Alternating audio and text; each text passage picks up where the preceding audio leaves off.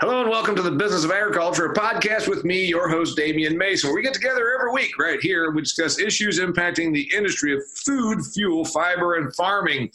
We keep it interesting because we talk about issues that do indeed matter to you. And I always promise you, we won't bore you with grain charts or weather, but today we do have to reference the weather. My guest is Dennis Haugen. Dennis is a friend of the show. He's been on before. You might know him. He farms 5,000 acres up in Hannaford, North Dakota. He has a company called General Grain. He uh, moves some grain. He also has a grain salvage business. And on the side, just for the fun of it, he has a proprietary uh, product called jackhammer radishes for uh, for cover crop and soil compaction breakup. He's going to tell you about all that, but more importantly, he's going to give me perspective on what's happening in the Great Plains and the Upper Great Plains. We got some real problems there and what's going to be the long term impact? You might be a Nebraskan, you might be an Iowan, a Missourian, a South Dakotan, or a Kansan listening to the Business of Agriculture podcast. We very much appreciate you. Also, our heart goes out to you. I know what's going on. I've been to all those places for my travels to do speeches at ag meetings, and it is absolutely devastating devastation is the word. It's nothing. It's nothing short of just uh, heart wrenching. And I've been watching it. So Dennis is going to be on. We're going to talk about what all this damage means for the business of agriculture looking forward, for the operators, for the processors, and for the industry in general. Dennis Haugen, welcome to the show.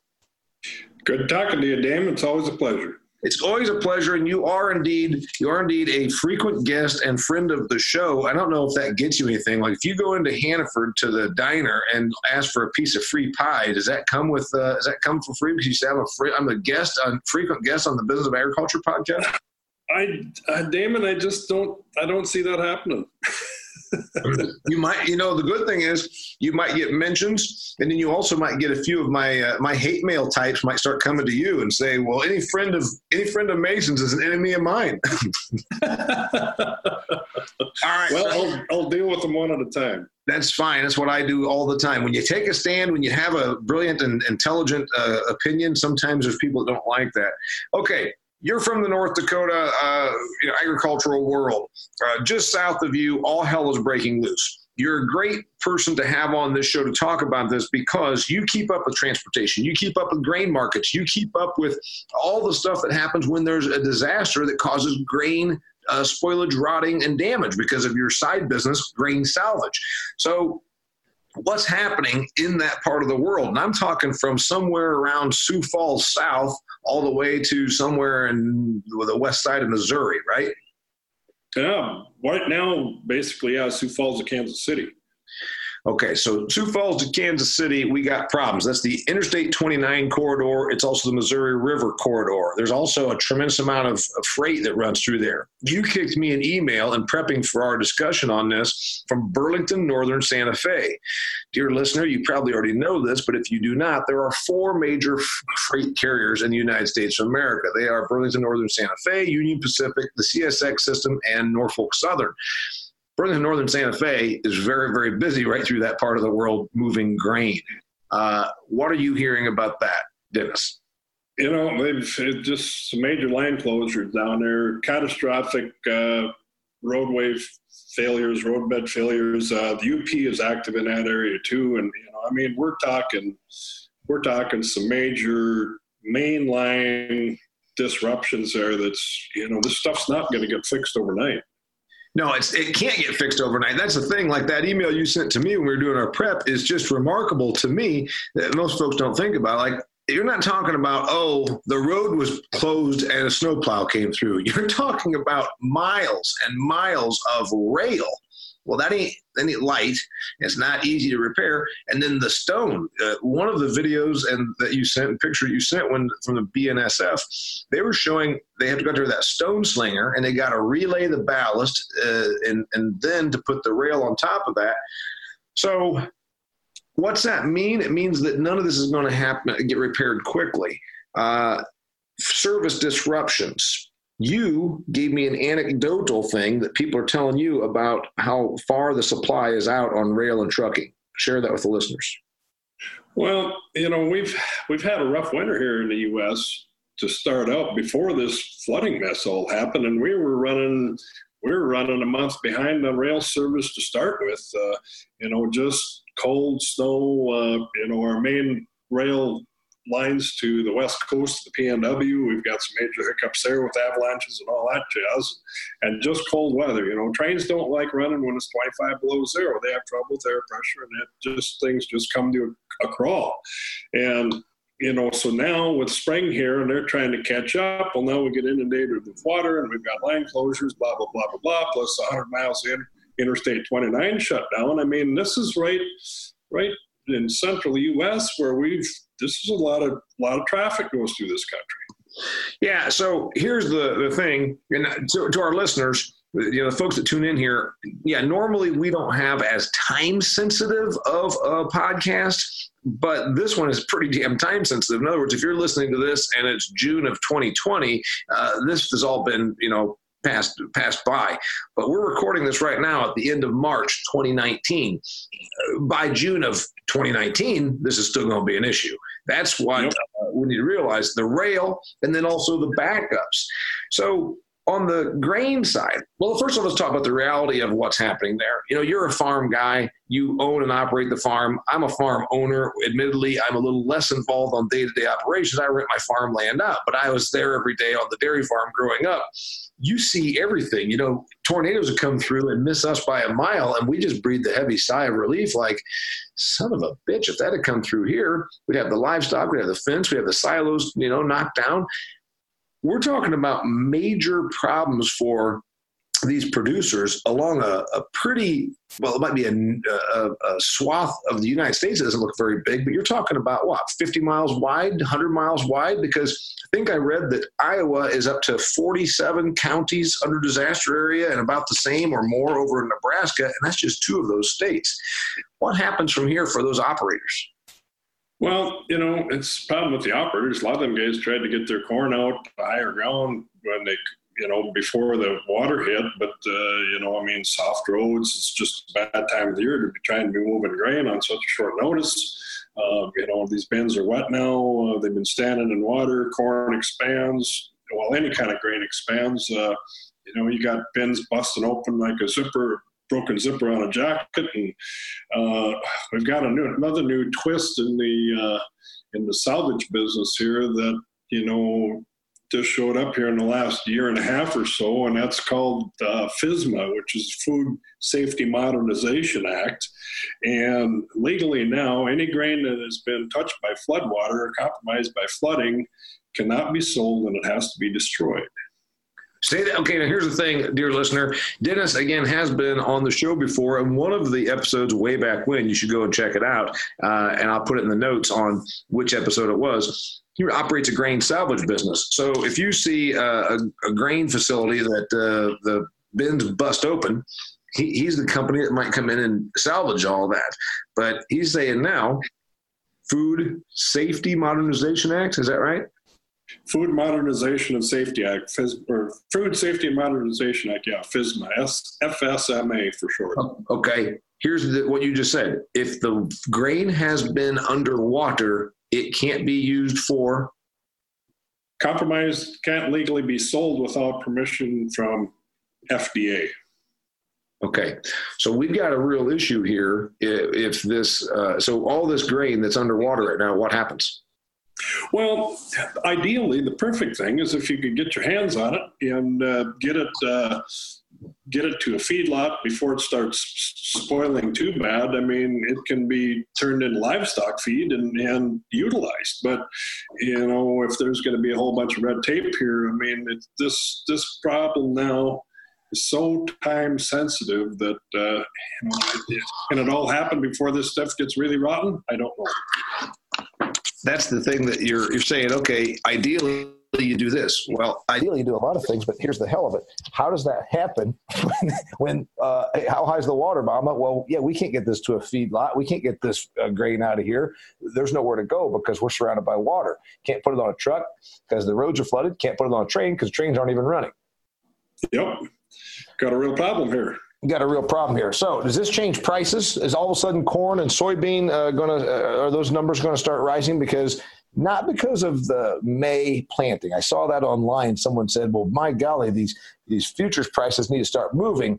Look at the kind of spring. We're not going to be planting corn. It's easy on March 25th to worry about planting corn, but that corn can get planted May 25th. There's a lot that happens in the weather in 60 days. I don't think it's going to necessarily change futures, but the stuff that's sitting right now, if we just lost one fifth of our uh, product, one fifth of stuff that was in storage, does that change?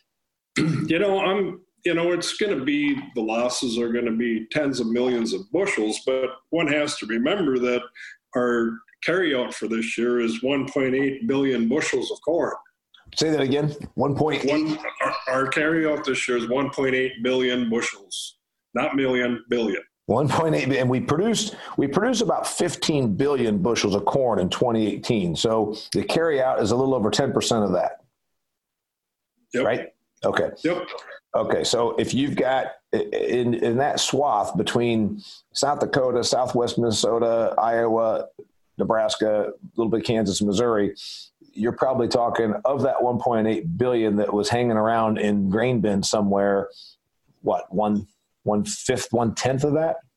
You know, yeah, it's it's you know, I mean, you look at the pictures, you look at you know, I mean, there's a lot of people that you know, I mean, their their whole corn crop is sitting in storage and it's lost. You know, I mean, um, on a farm by farm basis, it's huge, but in the whole scheme of things for the whole United States, you know, that amount of corn is not that big a deal. Yeah, and of course, nobody's saying that we're you know diminishing the hardship these people are going through. But when it puts numbers against numbers, it's uh, it's devastating for those people. It's not necessarily devastating for the entire United States food supply. Right, right? but that being said, we still have to remember that we've got some major supply chain disruptions here. So in the short term, you know, we're we've got some you know some ethanol plants that are shut down just because of the flooding. Other ones are you know hungry for corn. Uh, we've got uh, I've heard of some wheat flour mills that are getting a little tight on wheat supplies. And we've got plenty of wheat. We just can't get it to the millers. Yeah. So you and I talked when we were prepping for this show about just in time economics. Now, everybody listening to this uh, podcast, you might say, hey, I know what that is. And if you don't, I'm not trying to insult anybody's intelligence. This is a concept that came about really 30 years ago. I were reading about economics classes maybe when I was a sophomore in college. Uh, it was really a new concept because in the old days, uh, you were a factory. Uh, let's say you made uh, you made cars. You just made sure that in your factory you made cars. You had bumpers stacked up over in this building, and you had radiators over here, and you had tires over here. And then they said, "Wait a minute, we got to be more efficient. Why don't we let somebody else warehouse all that crap and just bring it to us just in time?" So that's the just-in-time economics model, as uh, simply as we can break it down. And that's why you see these trucks. Like if you are near a General Motors truck facility like me, that's on my way to the Fort Wayne Airport in Indiana, you'll see trucks staged right out there on the highway, getting in my way as I'm trying to get to the airport, I might add, because they are bringing those tires and those bumpers and those radiators in just in time, meaning the factory sits on no more than, say, four hours or six hours of actual inventory that they need. That works very well from an efficiency standpoint, except in agriculture. If the ethanol plant says, why would we warehouse a month's worth of corn? Let's let the farmers sit on it. Let's let some grain elevator sit on it and bring it to us just in time. And now the ethanol plant still is above water, but they can't get the product to them because there's no rail nor trucks. And that's what we're talking about, right, Dennis? Yep. Yeah, and it's you know, I mean, it's it's it's been a great concept on the ag side too. But when you get a natural disaster like this, granted it doesn't happen every year, but every once in a while it happens, and this year we're dealing with it. Okay, so ethanol plants, you are getting anecdotal evidence that there's ethanol plants, and certainly there's a hell of a lot of corn that's grown right in that area. We're talking about Nebraska, South Dakota, Iowa, Minnesota, and then uh, Kansas and a little bit of Missouri, part of Missouri. Missouri and Kansas is not as important to corn production, you might say, but my God, Nebraska, Minnesota, and uh, Iowa, three of the top five right there. So there's certainly where there's corn, there's ethanol. So there's going to be supply disruptions to them. If you can't have corn, you can't make ethanol. Uh, do we start seeing ethanol plants in other parts of the world just doubling down and working 24 hours? And if they already were, then where do you go? Well, that's a good question. And you know, the other side, there's one side is the ethanol, which is that side of the coin, but the other side is is uh, there's a lot of livestock feed getting grown, kicked out of these plants every day, and that livestock feed's a pretty huge. It's even volume wise, it's larger than the ethanol. Yeah, the dried distiller grains that come as a byproduct of ethanol production. And we're talking about Kansas and Nebraska and then in a more third level, probably be Iowa. But there's a ton of feed yards that happen, and they feed a lot of our beef in Kansas and Nebraska. So now they're without a supply of dry distiller grains. So they're now scrambling, saying we've got to find something else to put in the bellies of these cattle. So now what are they doing? They're trucking in something from. Uh, uh, what you know, cotton cotton seed, or uh, well, you know, what are they grabbing instead?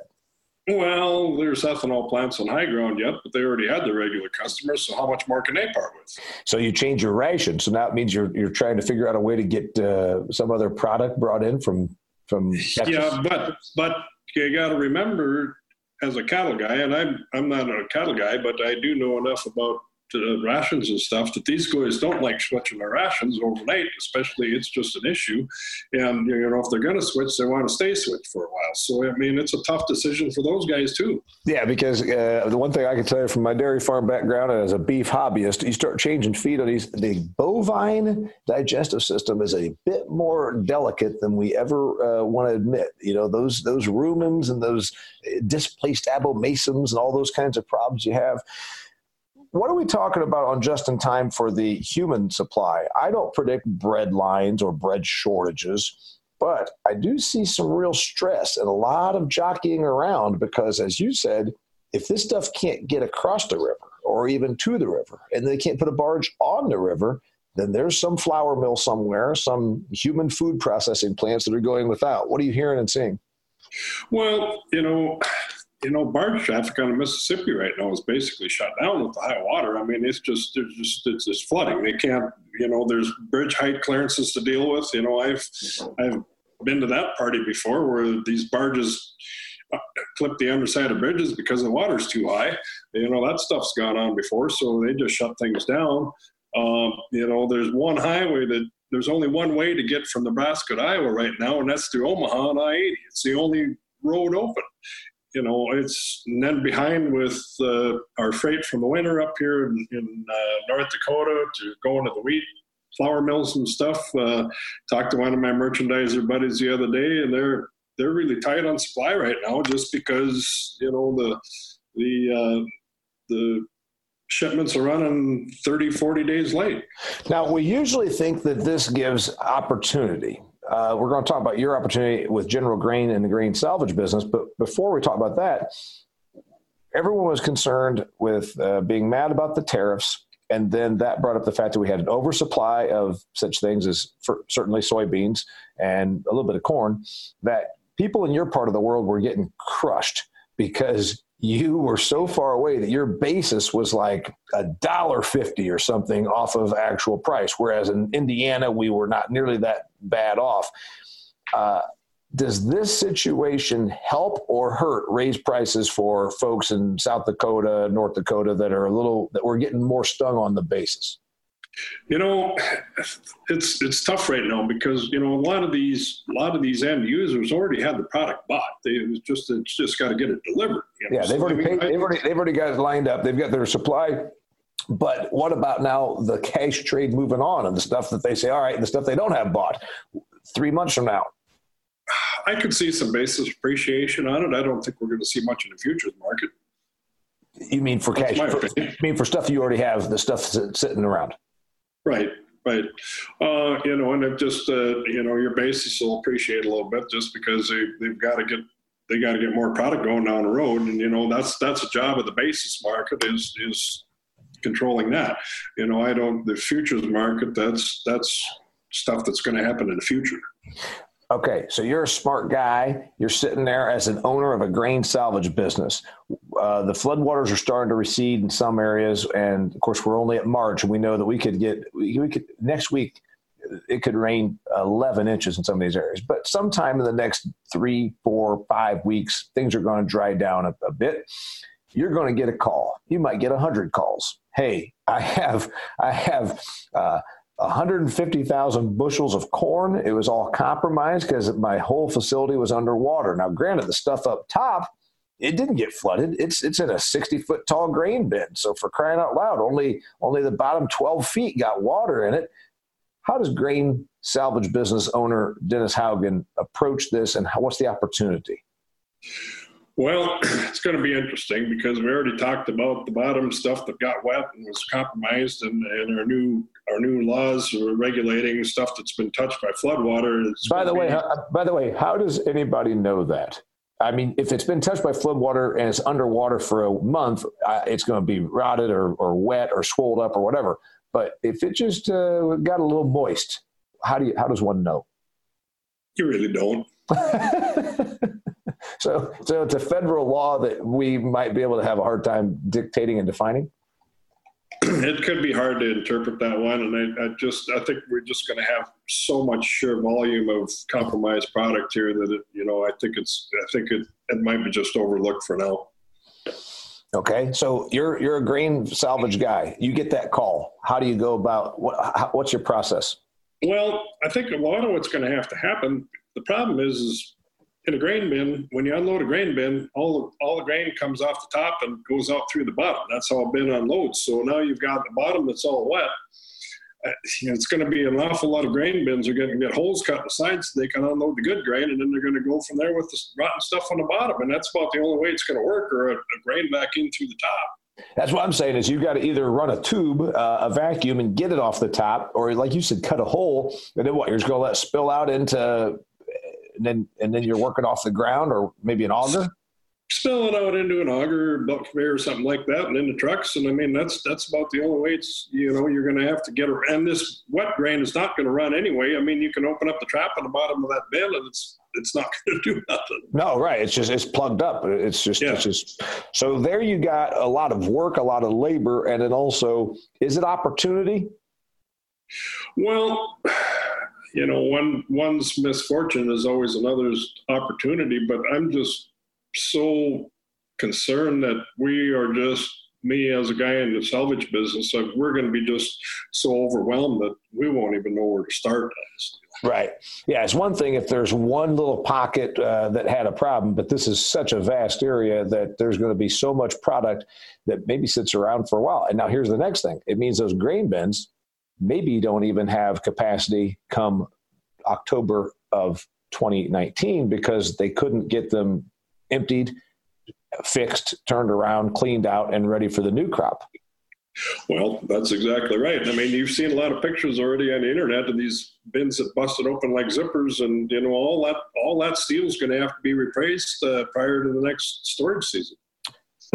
so we were learning about the just-in-time economics. Do you think that this changes the methods of uh, grain mills? Does ADM, does uh, POET uh, ethanol, do, do they look at this and say, good golly, we need to have more storage on hand for ourselves because we were sitting there on uh, only needing uh, one day's supply or three days supply, and that's not going to be enough if we have a catastrophic issue like this again. Well, you know, that might be going to consideration, but then the other side of the coin is, you know, how often how often does this happen and does it justify spending the extra money? Well, I don't want to get too political, but I, in doing my research for this program, uh, looked up. Uh, I just typed in Midwest flood dollars uh, damage cost debt, and Think Progress, which is an extremely left leaning organization, uh, said that catastrophic flooding like this is going to only get worse because of climate change, and we need more taxes because if you charge a lot of taxes, it changes the weather. Everybody knows that. Right. Listener, being facetious right there. If you want that sort of wit and uh, sarcasm at your next meeting, put me on stage. That's damianmason.com. I give speeches at ag events, as Dennis well knows. Uh, so, anyway, they also pointed out there's been 14 billion dollar flood or I'm sorry, weather events uh, in the last year or something like that. So you're saying how often does it happen? I don't know. There was tremendous flooding in that whole up where you are in 1997. I was up there for business when I was driving on I-29 and the snow along the road was eight feet. And then when that all melted into the Red River, which runs north, so therefore is running, trying to run into more ice, didn't happen. And we know what happened to Eastern Dakotas. Um, one article that I read said there's $3 billion worth of damage. Now, this is going to continue for a long time to talk about the dollars in damage, but that was just then between Iowa and Nebraska estimated at $3 billion. The number is going to be a lot bigger. Now, I don't know who does the estimate, but I had this idea. Insurance companies are going to either ask for a, a bailout, ask for the federal government to kick in, you know, just by saying, hey, we can't cover this. We just don't have the ability to cover this. Or maybe some of this stuff doesn't get covered at all because it wasn't actually insured as a flood rider on their insurance. What do you think happens? You know, I I'm not a my business doesn't sit in a floodplain. My house doesn't sit in a floodplain. So you know, but I'm 50 miles away from people that do have that problem, you know, and, you know, I, if you got flood insurance, I'm sure that it's going to pay something, but, you know, it just gets to the point where, you know, there's so much widespread devastation down there that, you know, is this, is this going to be a problem as you, as you said?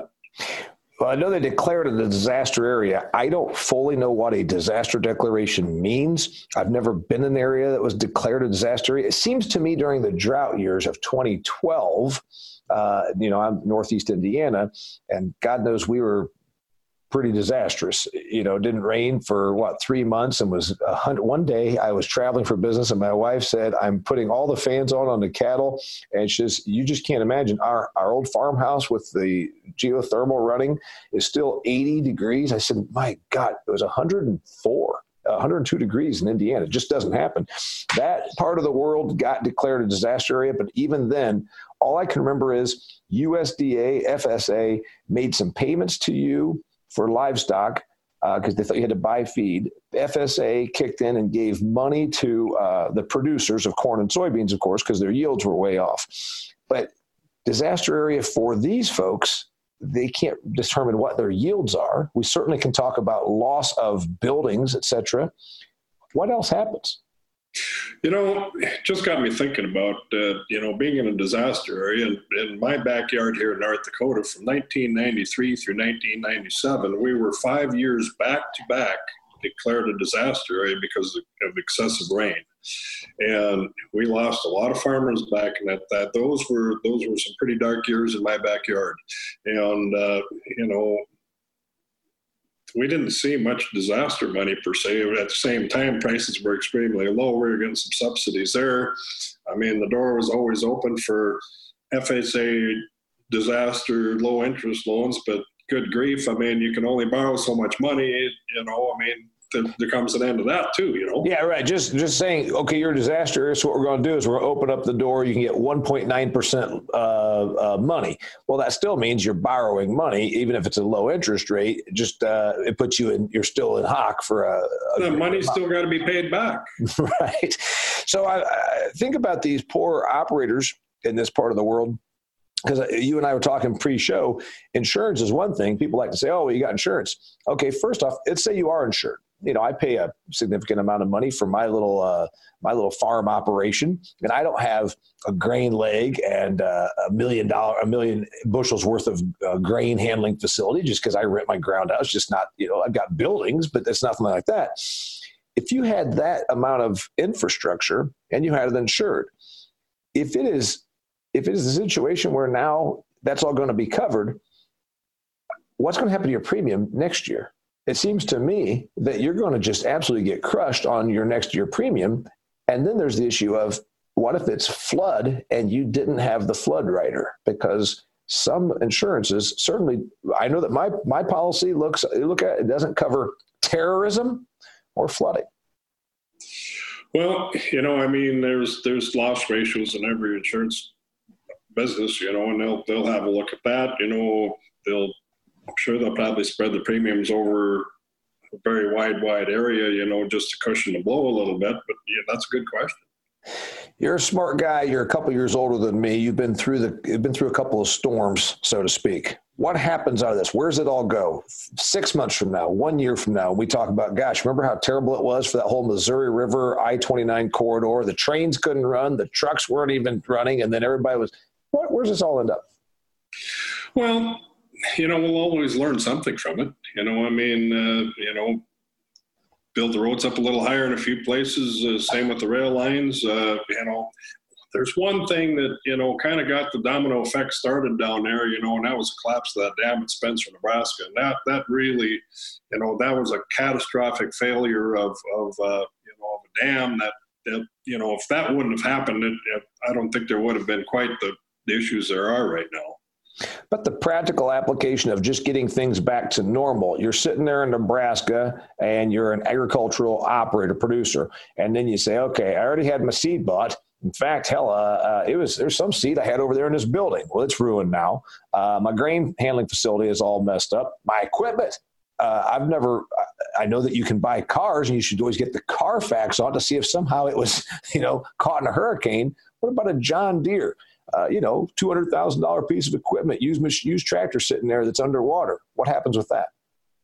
Well, that's that's a good that's a good question. I mean, spring's right around the corner. These yeah, do, do, these machines do these machines fire up? Are we using them in two months? Well, you know, I mean, you, you know, if they weren't run with water in them, they, you know, you should be able to, you know, drain all your rear ends, transmissions, flush them out, and you know, hopefully, don't know if they weren't completely submerged, you can get by there. But you know, I still with cultivator equipment, again, all the wheel bearings are compromised, all this stuff. I just heard a report the other day on rail cars that got flooded. They're talking over ten thousand rail cars are going to have to replace all the wheel bearings on them before they can go back to work. You know, you're talking about a time that's for real good for if you're a railroad employee, you'll be working all the overtime you want in 2019 because that rail yard, you know how hard it is to change the. Think about the amount of maintenance that's going to be. What else do we? What else do we learn from this? What else we get out of this? Uh, cleanup, the silt, the mess. Okay, there's that. Then there's the practicality of it's time to go to the fields in another month or so. Can you do it with the equipment you have? Uh, then there's the issue of uh, the insurance. Anything I'm forgetting?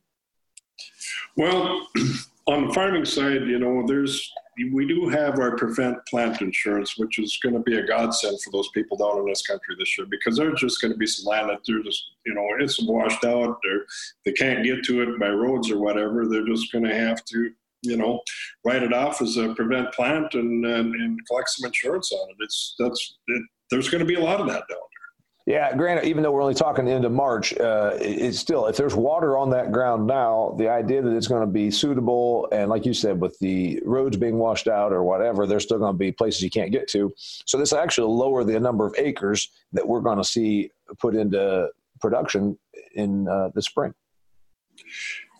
I see that happening, uh, but, you, but, you, don't see it doing that for prices. Again, in the whole scheme of things, you know, I think I think that might have more of an effect on uh, you know how much grain was compromised because some of that had been sold already. But uh, you know it's going to be interesting just to watch, see what kind of numbers start coming out of USDA here with with all this stuff coming into play. We don't have the answers. It was more of a discussion and a dialogue because I know it's on everybody's minds. Every time I look at it online, I see this stuff. Uh, I, I, thought it was an interesting take to have Dennis Haugen on here, first off, from the grain salvage business and the difficulty of actually salvaging some of that grain because you look at it and say, is that all wasted? No. But is it all usable? No. There's going to be some problems there. And then there's the reality of the hardship for those people that are going through this. And obviously, folks like Dennis and I feel for you. Uh, I, I, mean, it's it's it's devastating. And then there's of course the issue on JIT, just-in-time economics. You're talking about a bunch of folks that either going to change their philosophy or just realize this is a once every two, three, ten year situation. And yeah, now the ethanol plants and the grain and the the grain processing facilities and the flour mills aren't going to operate. What else is there? I don't know. Dennis, you got one last thought for me on this? Well, you know, I haven't heard the numbers, but I'm guessing it was probably this could have been like a hundred year flood or a 200 year flood. Well, you know, at the end of the day, do you prepare for something like that to happen, or you just suck it up and deal with it? And if it gets hits you in the face, it's bottom line. I think is where I'm going with it. Yeah, the bottom line is you're going to say this happens once every hundred years, and we're not going to change what we do. We're just going to realize this happens once a century. You know, smart money would say that. Yeah, you play the odds. All right, this is this has been the Business of Agriculture podcast. Dennis Haugen's been my guest. Thanks a lot, buddy. You better go out there and take care of your jackhammer radish business now. well, we got a nice sunny day here in North Dakota, and the water's actually running up here. So uh, this is the first water I've seen running today. So I guess our uh, our our uh, our uh, flooding in the northern valley here might start happening here shortly too. So we'll see how that all plays. All right, the ones that are next on the docket. Good, good for having. If you're listening to this and you say, "I've heard of this guy before," that's because he's always here. He's a guest and he's a friend of the show. His name's Dennis Haugen. You can find him through General Grain of Hannaford, North Dakota, and you can also look him up with Jackhammer radishes. It's a neat product. It's this proprietary cover crop and soil compaction uh, penetration product, right? We're out there with uh, with uh, everything cover crop. You got it. All right. Till next time, it's the business of agriculture. Damian Mason, thanks for being here. Till next time.